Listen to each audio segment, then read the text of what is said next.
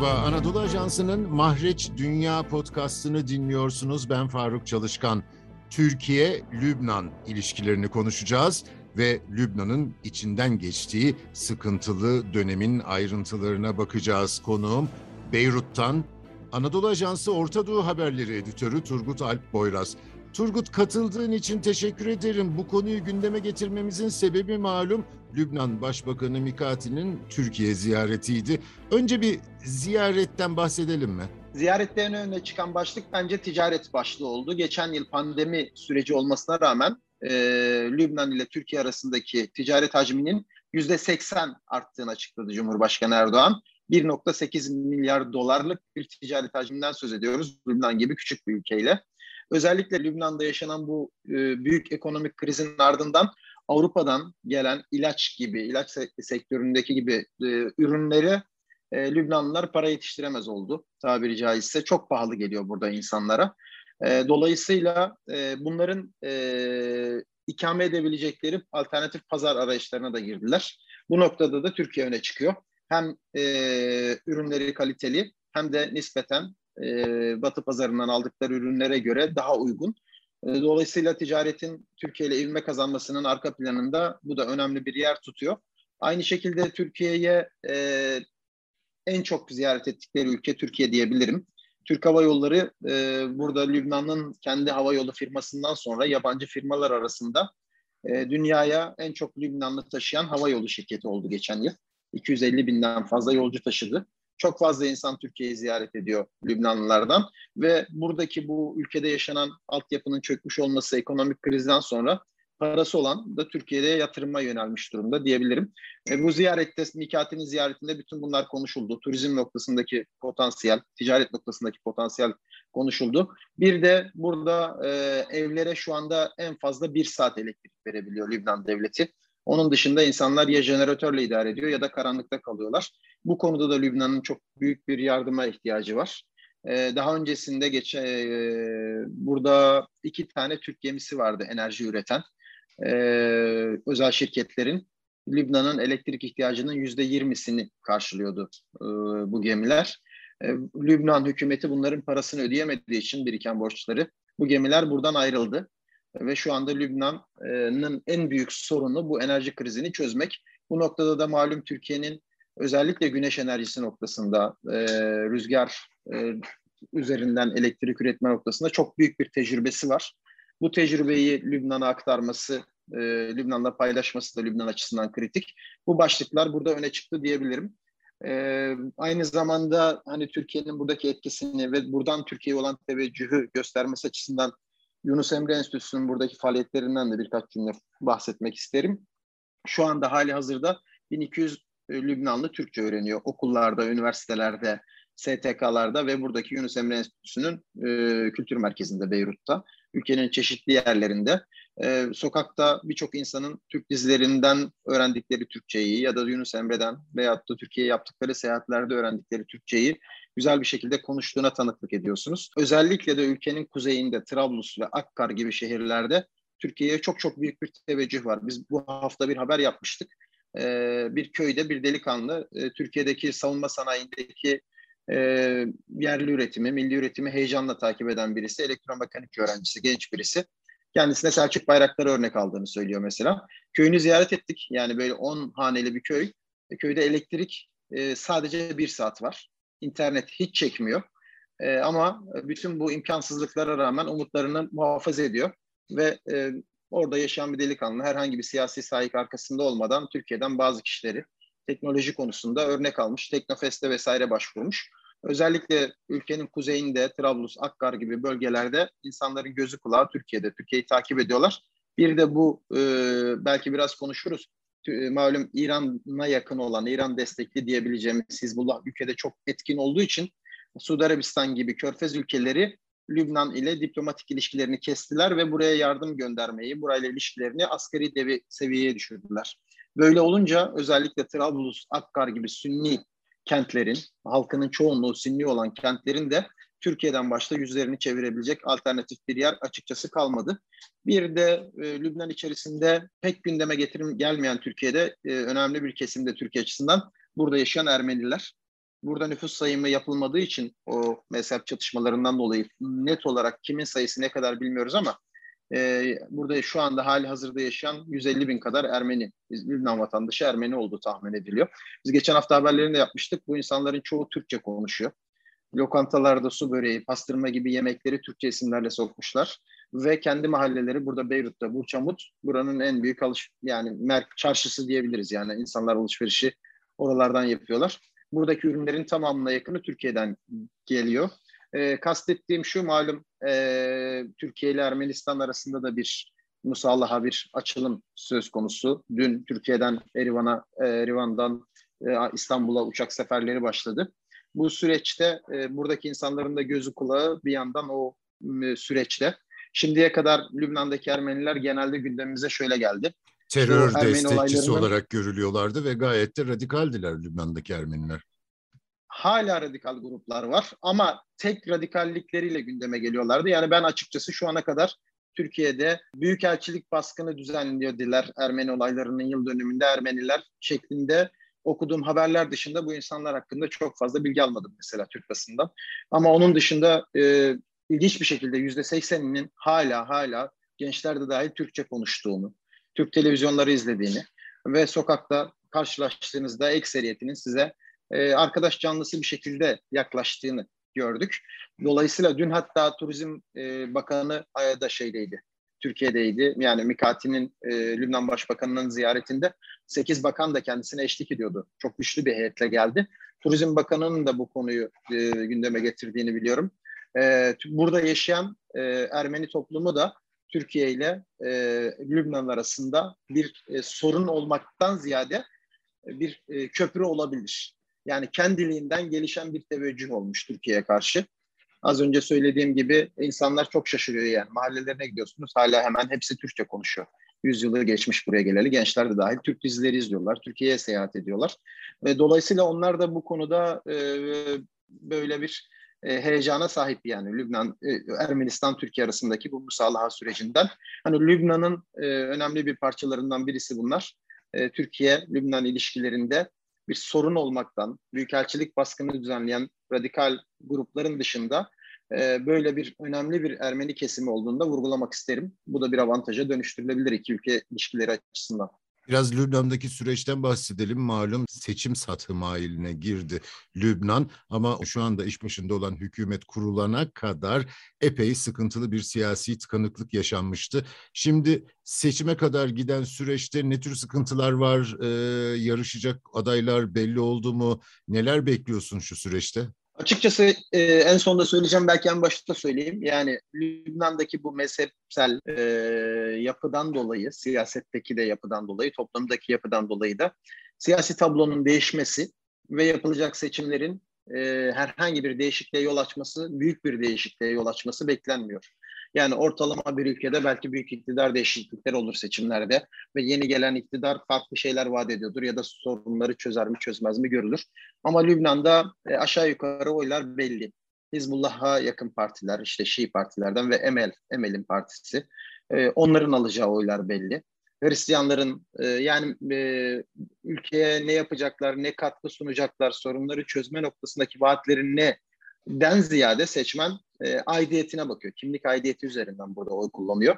Dolayısıyla seçimlerin sonucunda oluşacak mecliste de bugünkünden çok daha böyle sorunları çözebilecek daha e, dinamik bir e, parlamentonun ya da hükümetin çıkması açıkçası beklenmiyor.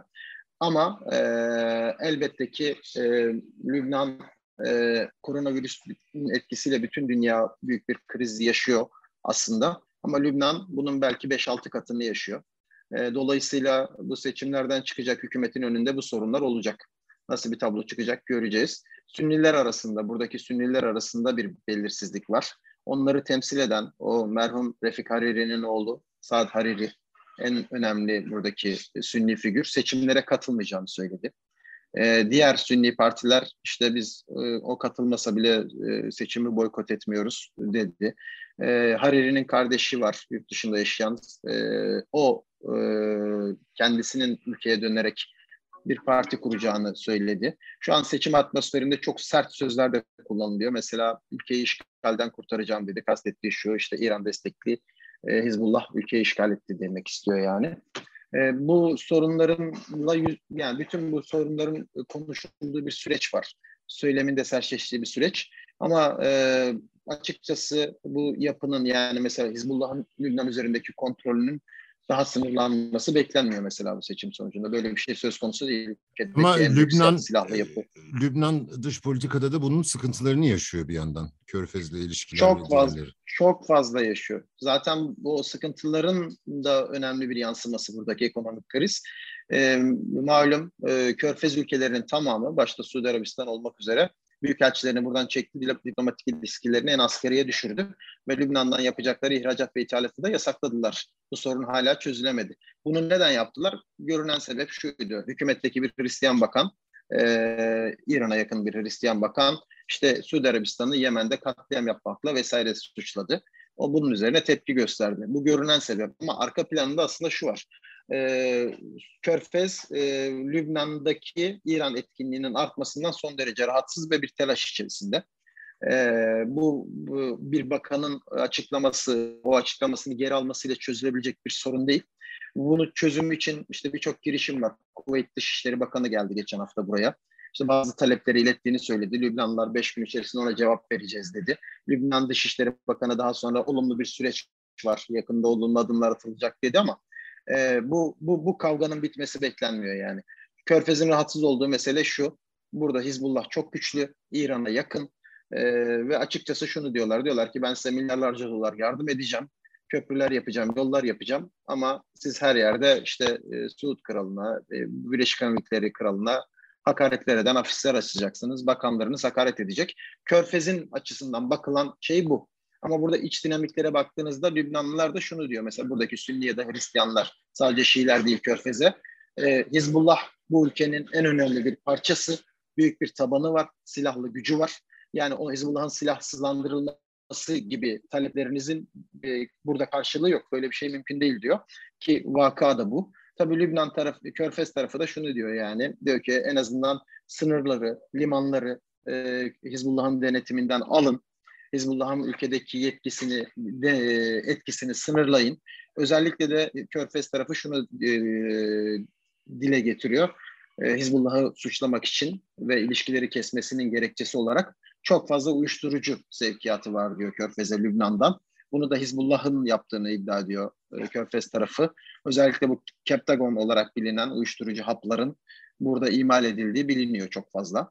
Yani e, Suriye'yi ve Lübnan'ı bir narko state, e, uyuşturucu devletine dönüştürmekle suçluyor Körfez tarafı. Ve bu krizin ortasında da açıkçası buradaki Sünni, Hristiyan taraflarda çaresiz. Yani ne Lübnan'ın bir parçası olmaktan çıkabilir Hizbullah, e, ne de buna böyle bir güçleri var. E, bu sorun çözülmeden de Körfez'in buraya yaklaşımının e, tamamen düzelmesi mümkün değil. Dolayısıyla Körfez'le ilişkileri gergin bir Lübnan'da ekonomik açıdan çok çok büyük bedeller ödüyor. Zaten Suriye krizi buraya çok e, olumsuz yansımış başından beri. Özellikle de bu Trump'ın uygulamaya koyduğu Kaiser yaptırımlarından sonra Lübnan'ın e, çökmesinin, ekonomik olarak çökmesinin en önemli sebeplerinden bir tanesi de Suriye ve aynı zamanda bu kriz Körfez'deki. Dolayısıyla böyle bir atmosferde bütün bu tartışmalar sürerken bir seçime gidiliyor. E, taraflar sert açıklamalar yapıyor ama dediğim gibi e, seçmenin e, tercihleri genelde kimlik aidiyetleri üzerinden olduğu için Lübnan'da. Yani kimse şeye bakmıyor yani ortalama normal bir ülkedeki gibi e, seçim vaatleriyle ilgilenen yok. Seçim... Kimlik siyaseti Çok. var başlı başına. Kesinlikle. Ya Turgut kesinlikle. ben sesli düşünüyorum. Yani. Evet Hristiyanlarda da. Şimdi sesli düşünmek istiyorum. Şöyle Hizbullah'ın silahlı kapasitesi, örgütlenme Hı-hı. kabiliyeti devre dışı bırakılsa bundan en çok İsrail de mutlu olacak. Böyle de bir çapraşık dengeler ağı var bölgede. Elbette ki. Birincisi şunu söyleyelim, onun devre dışı bırakılması mümkün değil. Hani bunu e, tekrar altını çizelim. Bunu uygulayabilecek sahada bir güç de yok zaten. E, ama kesinlikle dediğiniz gibi bunun devre dışı bırakılmasını en çok isteyen kim? Belki Körfez'den de daha fazla, belki Körfez'den de çok daha fazla bunu isteyen İsrail. İsrail de bundan elbette ki memnun olacaktır. Ama yani şu anda çok çok karmaşık dengeler var. Yani e, Hizbullah e, sonuna kadar Suriye'deki savaşa da batmış durumda. Ee, Hizbullah mesela İran Devrim Muhafızları Komutanı Kasım Süleyman öldürüldükten sonra Hizbullah'ın lideri e, özellikle Irak'taki e, İran maslahatı ya da İran'a yakın gruplarla ilişkileri yönetmekte de çok aktif rol almaya başladı. Dolayısıyla Hizbullah sadece Lübnan'ın bir parçası değil, bölgesel bir network'ün de parçası. Yani Yemen'den Irak'a kadar e, Hizbullah'ın mevcudiyeti var. Ve bütün bu bölgelerde mesela Yemen'den Körfez'de çok rahatsız ama e, işte 2006'da ve 2012'de en büyük büyük savaş olmuştu. İsrail'le e, karşıda savaştı Hizbullah. E, yani bazı açılardan çıkarların örtüştüğü gözüküyor yani hani Körfez de aynı şekilde Hizbullah'tan rahatsız, İsrail de aynı şekilde Hizbullah'tan rahatsız. Ama e, Hizbullah'ın sahada e, Lübnan'ın içerisindeki etkinliğini kırabilecek bir güç de yok. Böyle bir e, şey de yok. Yani Lübnanlı taraflar sürekli şunu söylüyor. Hristiyanlar da, Sünniler de.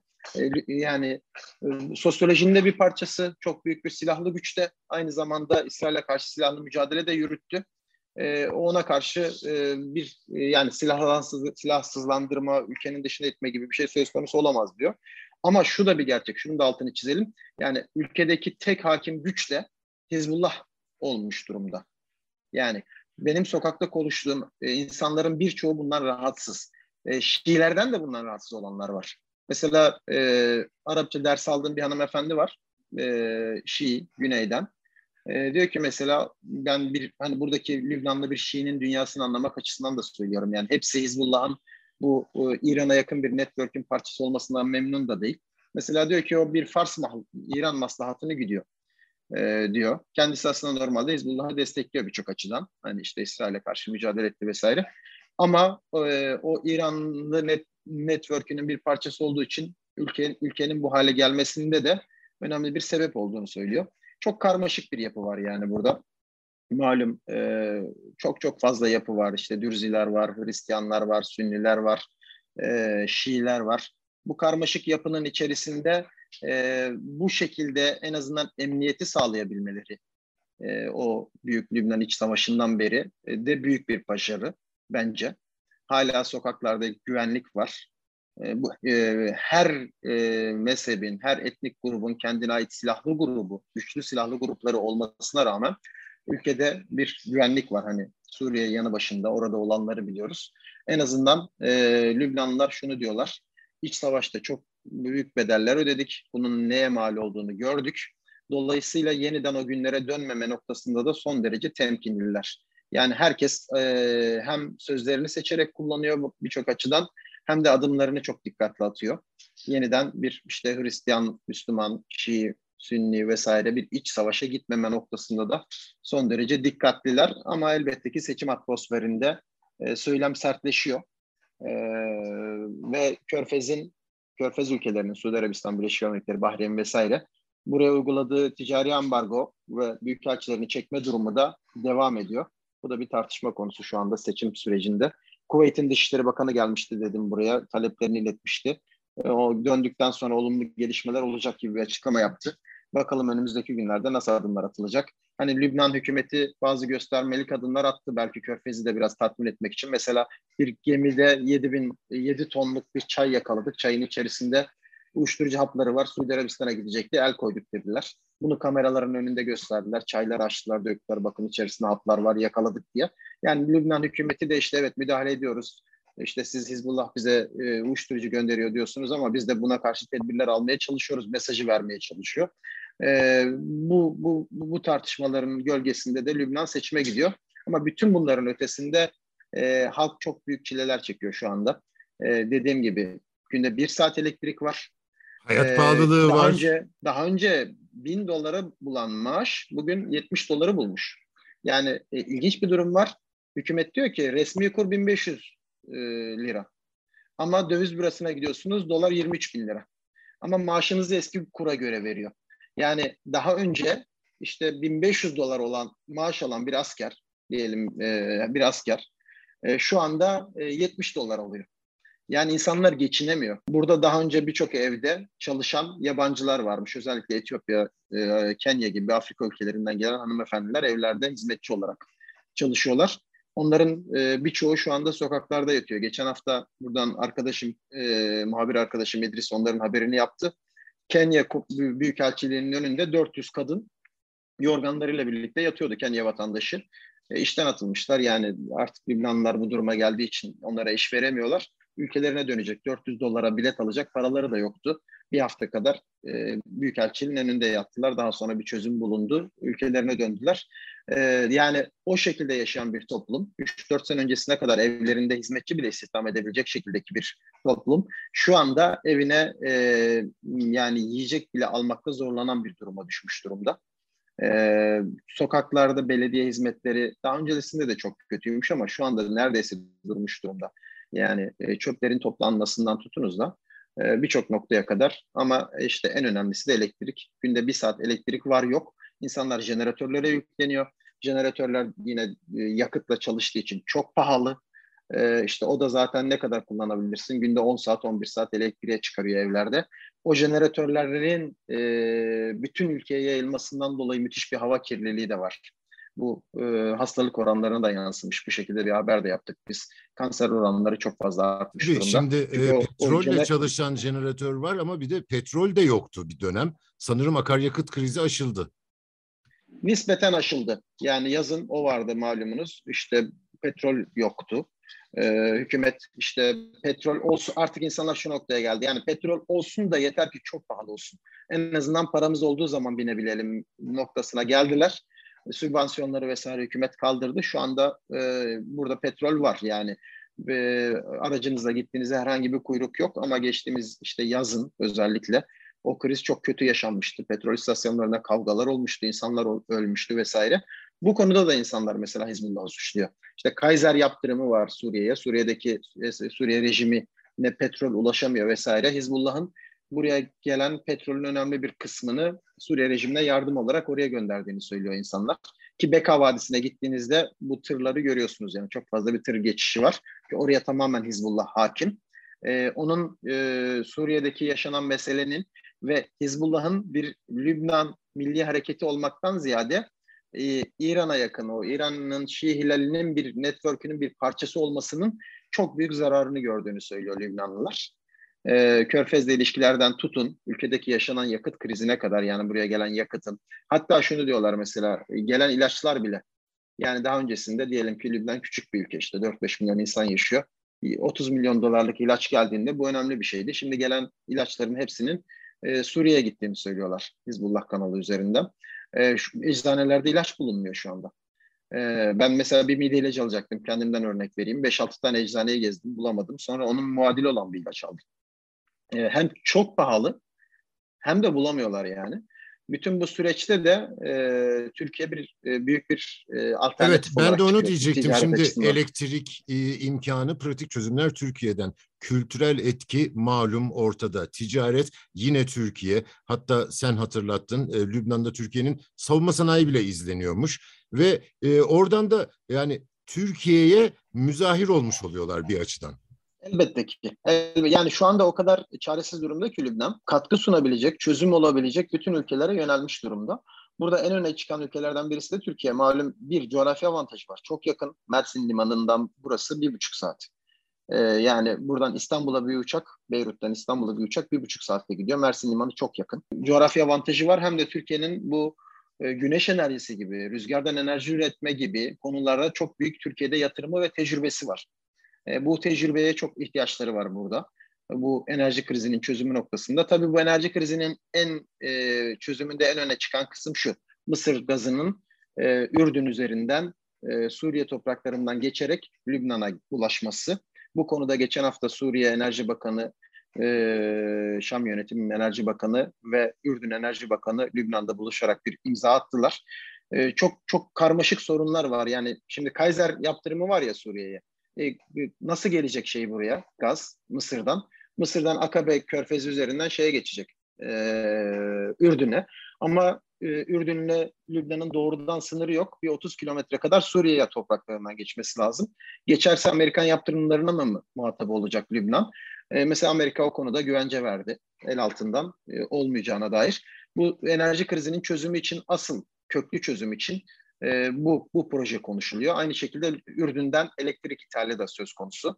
E, bu e, gaz gelecek hattının da yatırımını aslında Arap Baharı denilen süreç başlamadan önce Lübnan yapmış. 1,5 milyar dolara Arap e, boru hattı döşenmiş. Mısır'dan e, Ürdün'e, oradan Suriye topraklarından geçerek Lübnan'a. Ama o savaş, o kargaşa başlayınca hayata geçmemiş. Şimdi yeniden bunu canlandırma söz konusu vesaire. Finansmanı var bunun. İşte IMF ile Dünya Bankası ile görüşmeler sürüyor. Böyle böyle karmaşık bir sorunlar yumağı var. Ama pratik çözümler noktasında burada mesela Türkiye'nin kabiliyetleri o kadar çok ki Türkiye'den burada iki tane şirket vardı. İki tane gemi vardı. Birinin ismi Karadeniz'di, diğerinin ismini hatırlayamadım. Ee, Lübnan açıklarında denize demirlemiş. Onlar petrol üretiyor, şey petrolden elektrik üretiyorlar ve ülkenin elektrik ihtiyacının yüzde yirmisinden fazlasını karşılıyorlardı. Şimdi bunlar özel şirketler finansmanını bir müddet sonra ödeyemeyince Lübnan ödemeyince borçlar birikince bu şirketler ayrılmak durumunda kaldı. Zannediyorum bu konularda Türkiye ile Lübnan arasında farklı e, yardımlaşma, çözüm arayışları gündeme gelebilir.